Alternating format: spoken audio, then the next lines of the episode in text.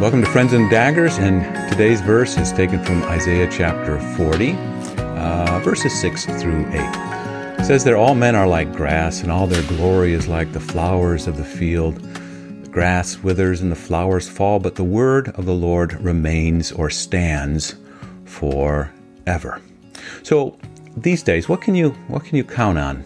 Um, what is it that's uh, never going to disappoint you? Uh, you know, what's the constant thing? What's steady? Uh, what's always there? Uh, you know, what can you always rely on? What never, what never changes? Well, um, we have these gods, don't we? Uh, small g, these little idols of control. Uh, we want certainty. We want things done um, our way. Uh, we want to be masters of our uh, of our own uh, life, um, and we want control right? Control, though, is just an, an, illusion, and maybe you're seeing that these days, right? You thought you had control, you thought you had it all locked down, you were certain about where you were going to go, what was going to happen next, and all of a sudden, um, circumstances occur in such a way that they're out of your control. Well, we never had control in the first place, did we? So, what is it that never, never changes? Well, we have the Word of God the Word of God in Scripture and also incarnate in the person of Jesus. Uh, another verse, Hebrews chapter 13, verse 8 says, Jesus Christ, He is the same yesterday, today, and forever. Never changes. The world may change, circumstances may change, but Jesus never changes.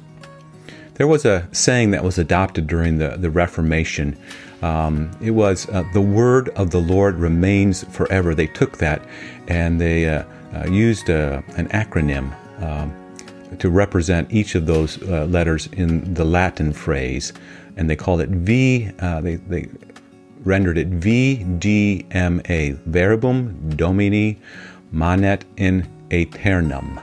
The word of the Lord remains forever. And they would note this VDMA, in documents and pass notes to one another uh, in letters, and they would remind themselves that it is the Word. The Word of the Lord remains forever. The Word, again, in Scripture, but also in the person of Jesus. And, you know, there's, uh, this is reflected not in, only in the Scriptures, but also uh, in the hymns that we sing. There's this little um, hymn called Abide with Me and in one of the verses, it says, uh, Swift to its close ebbs out life's little day. Earth's joys grow dim, its glories pass away. And then it says, Change and decay in all around I see.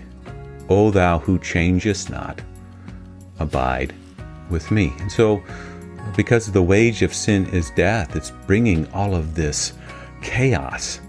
And with chaos is change and the grass withers and the flowers fall, but the word of the Lord stands forever. Right? Lord, to whom shall we go? The disciples say. You alone have the words of life. So if it's constant and it's steady and it never changes, it never fails, this word of God, again, in the scriptures and in the person of Jesus, we, we run to it. We give ourselves to it. We, we anchor it and then maybe we just scribble, you know, throughout the margins of our life, VDMA, the word of the Lord remains forever. Again, Isaiah 40. All men are like grass, and all their glory is like the flowers of the field. The grass withers, the flowers fall, but the word of the Lord stands forever.